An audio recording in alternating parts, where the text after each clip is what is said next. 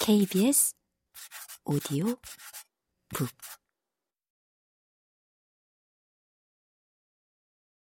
나는 나와 같은 상황에 놓이지 않은 사람은 이해하기 힘들 법한 질문을 던지고 가정을 세웠다. 그 질문과 가정은 내가 어렸을 때부터 항상 정해진 틀에 맞추고 정해진 길을 걸어가려 노력한 이유를 설명해 줄 것이다. 나는 부모님, 더 나아가 프랑스 사회에게 또다시 거부당할 이유를 만들지 않으려고 노력했다. 그러다 보니 타고난 기질을 거스를 수밖에 없었다.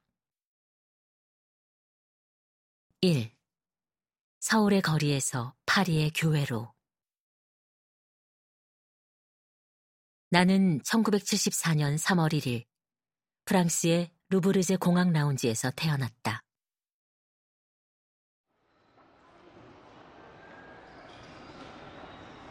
어머니가 나를 처음 가슴에 품은 그날은 눈이 내렸고 그의 겨울은 유난히 추웠다. 어머니는 털모자가 달린 두꺼운 외투를 입고 있었다. 31살의 아름다운 갈색머리 여자는 이미 인생의 쓴맛을 경험했다. 10여 년 전 아버지와 결혼했지만 자식을 낳아 가정을 꾸리려고 기울인 노력은 운명의 방해를 받았다.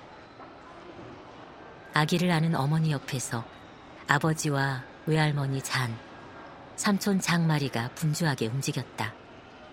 삼촌은 이 특별한 순간을 흑백 필름에 담는 임무를 맡았다.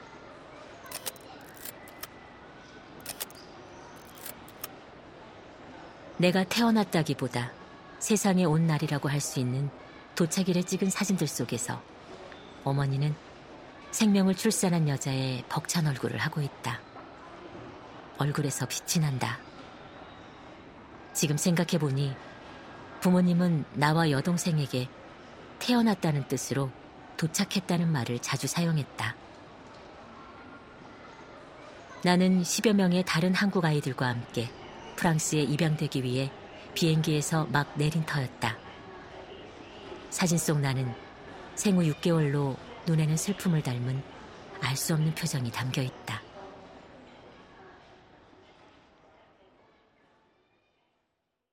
사실 나는 1973년 8월 29일 서울에서 태어났다.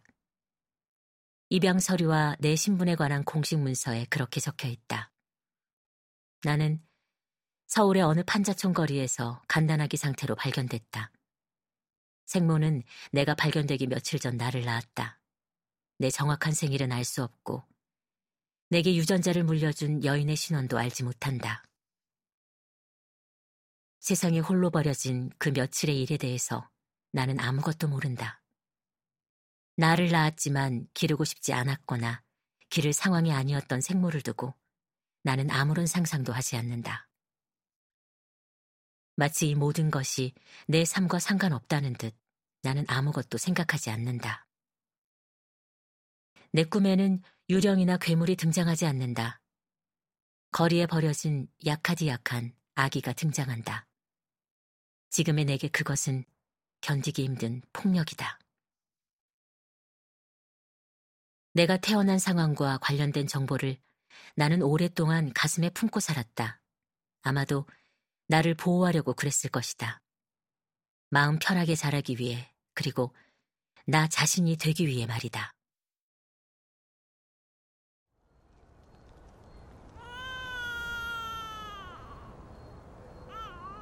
나는 당시 세계 최빈국에 속한 나라의 허름한 골목에서 영양결핍과 수분 부족으로 죽을 뻔했다.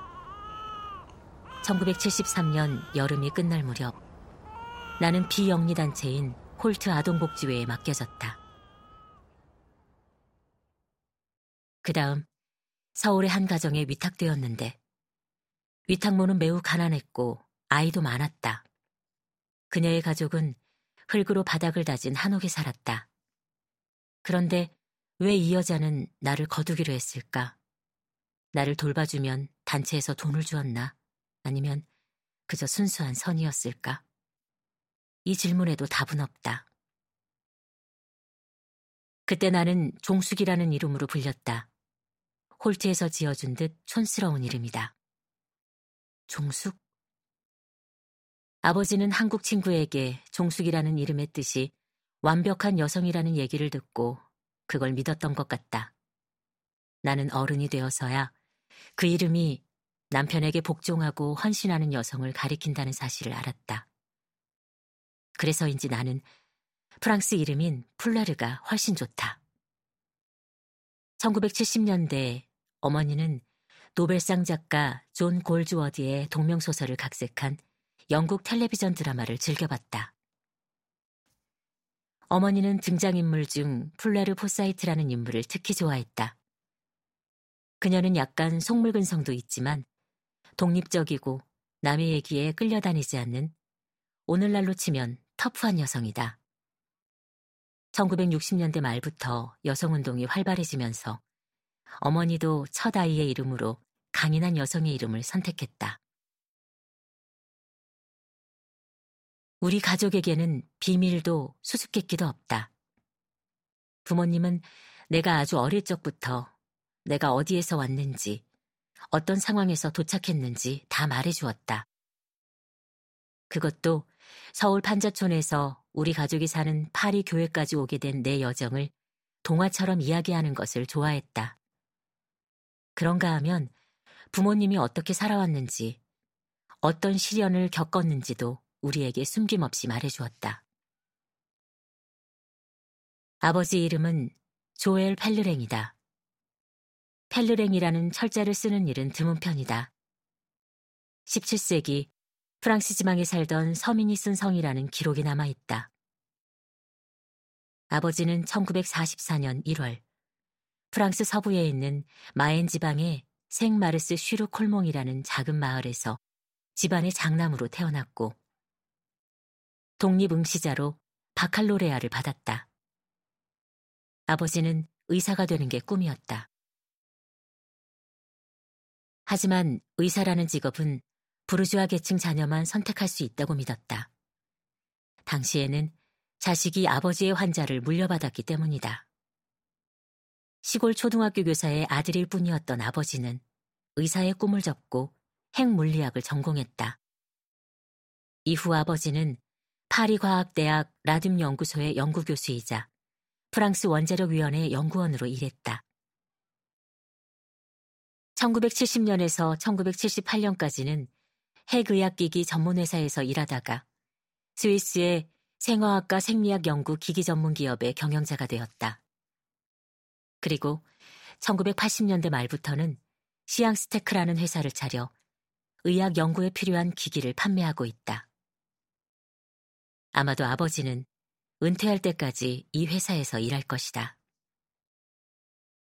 어머니 아니는 1943년 4월 파리에서 태어났다.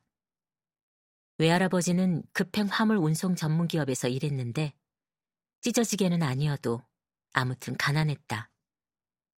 외할머니 자는 라보스 지역의 부유층 가정에서 가사 도우미로 일하다가 요리사로 일했고 영화로 유명해진 르피크가의 빵집에서도 일했다. 그러다가 전업주부가 되어 내 아이를 키웠다. 장녀로 태어난 어머니는 초등학교 졸업장조차 받지 못한 채 16살에 속기사가 되었다. 어릴 때 학업을 중단한 것은 어머니에게 슬픔으로 남았고 그 상처는 평생 이어졌다.